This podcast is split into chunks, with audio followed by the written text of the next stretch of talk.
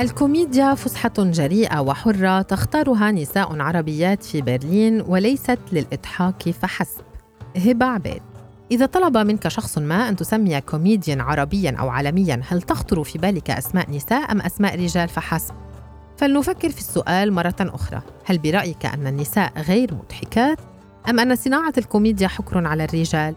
قبل أن نتطرق إلى موضوع النسبة القليلة للنساء في الكوميديا مقارنة مع نسبة وجود الرجال فلنمعن النظر في الأحاديث العائلية العادية التي يجلس فيها الرجال ويتحدثون عن كل ما يحلو لهم من دون أي فلاتر.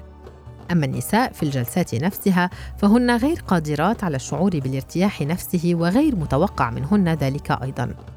أغلبنا يجلسن هناك ويستمعن إلى مغامرات الرجال مع نساء مع تصفيق وضحكات من العائلة وأنت كامرأة غير قادرة على مشاركة فكرة بصوت عال عما يدور في رأسك خارج الأطر المجتمعية المفروضة عليك منذ بداية خروجك إلى العالم.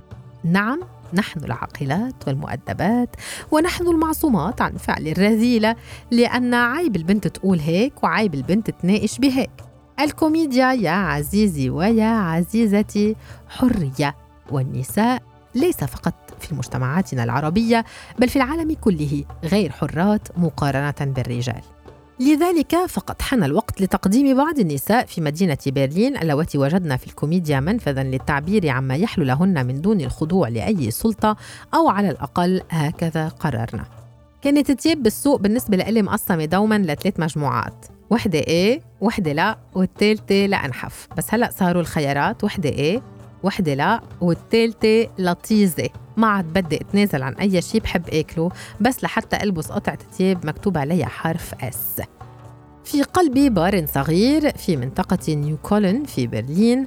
تقدم سارة كل يوم جمعة مع مجموعة من الشابات والشبان عروض stand-up comedy باللغة العربية وللمرة الأولى. غالبا ما توصف الكوميديا الارتجالية بأنها من أصعب ما يمكن أن يقوم به الشخص إذ تعتمد بشكل أساسي على موهبة الكوميديان الفردية والذي يقف أمام الجمهور ويحاول إضحاكه بشكل مباشر.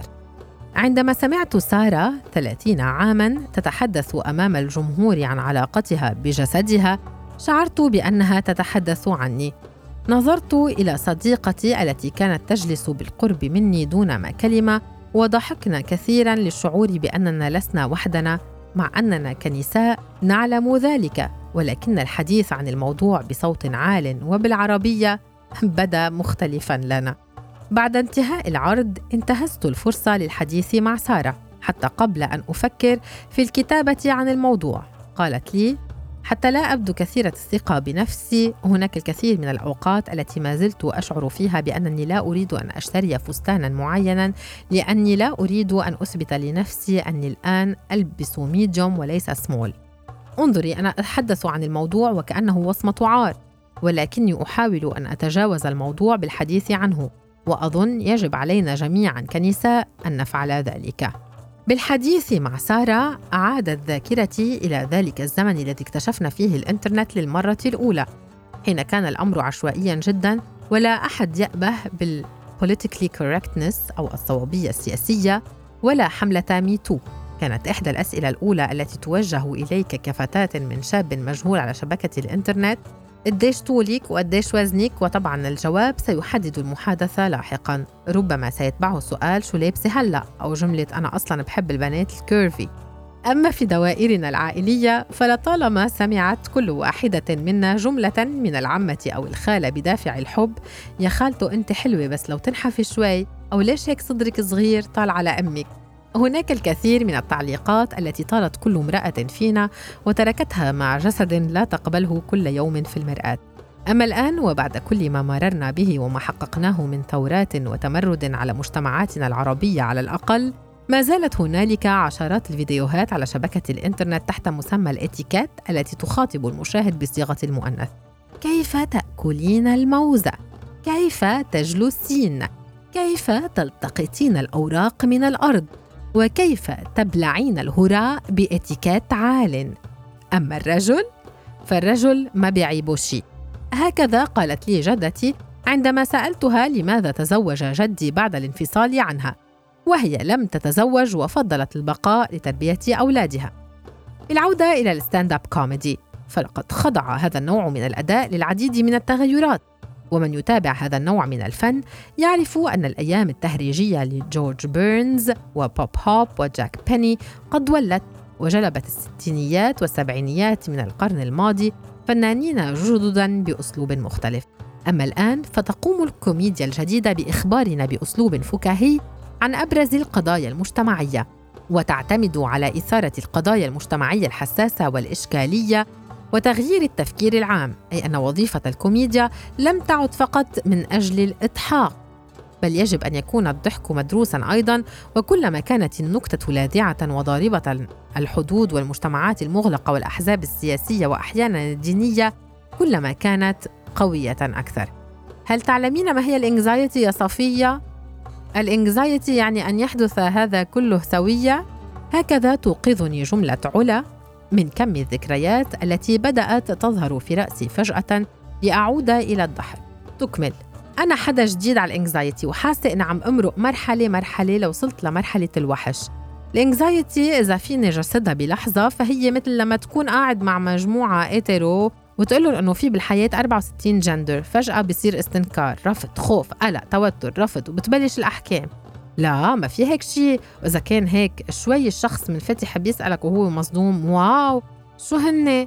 يمكن التوتر كله بيكون بالجو لأنه هالمجموعة بيكونوا عم بيتخيلوا كيف ممكن يكون أشكال ال 64 عضو المختلفين علا التي تبلغ من العمر 32 عاما قالت لي إنها وجدت نفسها هنا على هذا المسرح لأنها لا تأخذ الحياة بجدية كافية ربما. درست الأدب الإنجليزي في جامعة حلب في سوريا وتعمل في مجال المنظمات الإنسانية وتتابع stand-up comedy هو جلسة therapy علاج بالنسبة لي. أخرج منها وكأني أزحت شيئا ما كان عالقا في رأسي. لا أعلم كيف تأتيني كل هذه الشجاعة لقول كل هذا أمام الجمهور ولكن في داخلي شعور ما يريد أن يكسر كل الحواجز التي تقيدني من الداخل. إن الشيء المثير للجدل بالنسبة لعلا هو الاختلاف عندما تكون مختلفا عن البقية فأنت بحاجة دائمة إلى إثبات نفسك. تقول علا على المسرح أنا وصغيرة ربيت بين مسيحية كان لازم أقنعهم أني مو إخوان. لما بلشت الدراسة بجامعة حلب كانوا أغلب رفقاتي مسلمين وكنت لازم أقنعهم أني صحيح ربيت مع المسيحية بس أنا مو شرموطة. إن مفهوم الاختلاف الذي تحدثت عنه علا لم يكن غريبا بالنسبة لي كفلسطينية سورية تعيش في برلين استضعك هذه الهوية المعقدة في هذه البلاد في الجدلية نفسها وهي إثبات نفسك باستحقاق العيش هنا بدءا من العنصرية اليومية المبطنة وانتهاء بإثبات وجود بلد تنتمي إليه كان على الخريطة هل كنت محجبة سابقا؟ كيف تتحدثين الإنجليزية؟ هل تتعلمون الإنجليزية في بلادكم؟ هل تشربين الخمر؟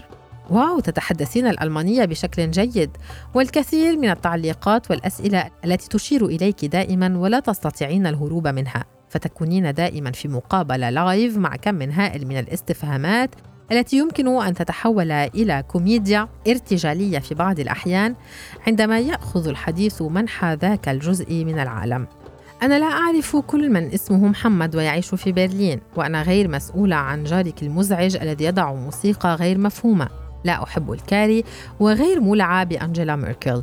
أنا آسفة.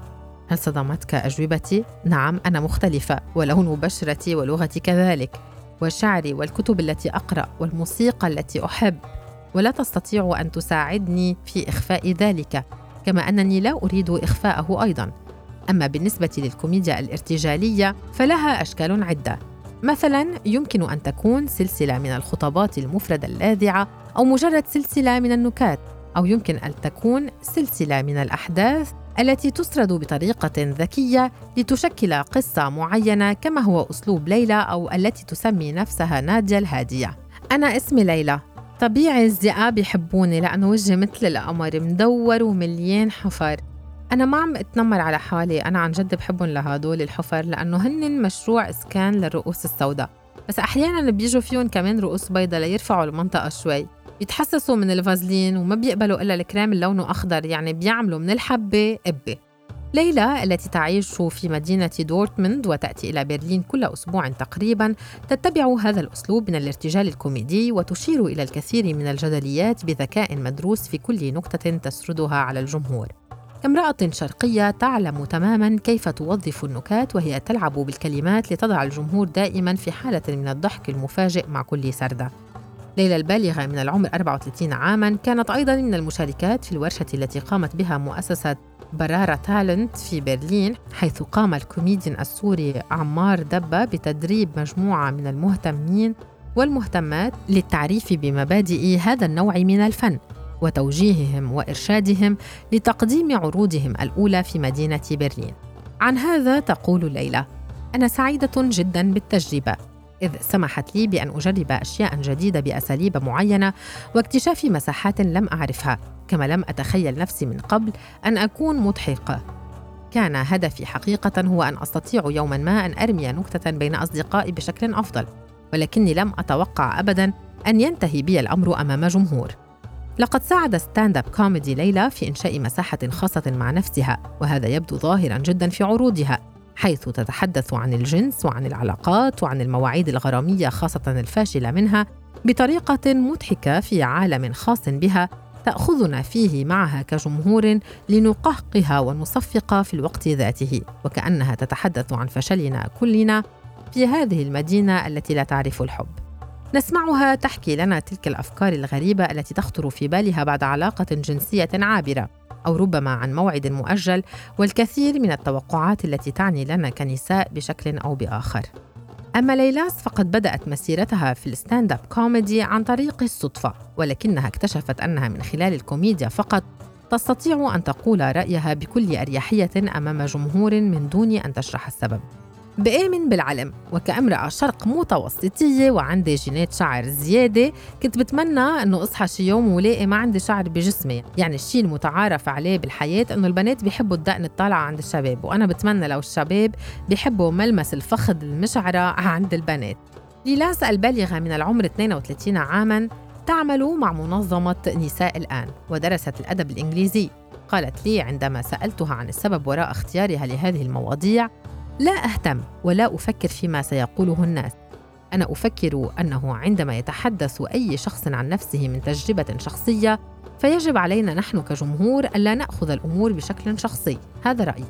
في عرض آخر ليلاس تحدثت فيه عن جدتها التي توفيت في الصباح كانت تحكي فيه عن أنها لا تشعر بشيء مع أن كل الناس كانوا يقدمون لها كلمات العزاء. وتتابع عندما تحدثت عن الحزن أردت أن أقول إننا كشعب بسبب كل الأشياء التي عشناها أصبحت مشاعرنا مستنزفة حتى أن تقبلنا لفكرة الموت أصبح مختلفاً لقد توفيت جدتي عن عمر يناهز التسعين عاماً وأعلم أنها حققت أشياء معينة كانت تطمح لها وعاشت في ظروف جيدة وبيئة تحبها وهذا شيء مهم أنا بالتأكيد حزينة لموتها ولكن هل حقا يجب أن أبالغ في الحزن لأنه يجب علي أن أفعل ذلك؟ تطلب منا مجتمعاتنا الشرقية دائما المبالغة في التعاطف.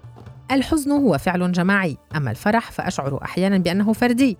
بمعنى أصح الكل سيحزنون أو سيظهرون الحزن لمصيبة قد حلت بك. ولكن هل الكل سيفرحون أو سيظهرون الفرح لأخبار سعيدة تحملها؟ بل على العكس يجب أن تقدم الكثير من المبررات حول لماذا أنت سعيد أو سعيدة. ومع دخول دروس التنمية البشرية وألاف الفيديوهات التي تحثنا كل لحظة على فعل ذلك وعدم فعل هذا أنت في حالة تبرير مستمرة لكل من حولك عن سعادتك المؤقتة والتي سيلحقها خازوق في القريب العاجل. أو هذا ما سيقال لك. سألت غيدا البالغة من العمر 34 عاماً وهي مؤسسة برارا تالنت ودرست هندسة اتصالات في سوريا. لماذا ال stand up comedy؟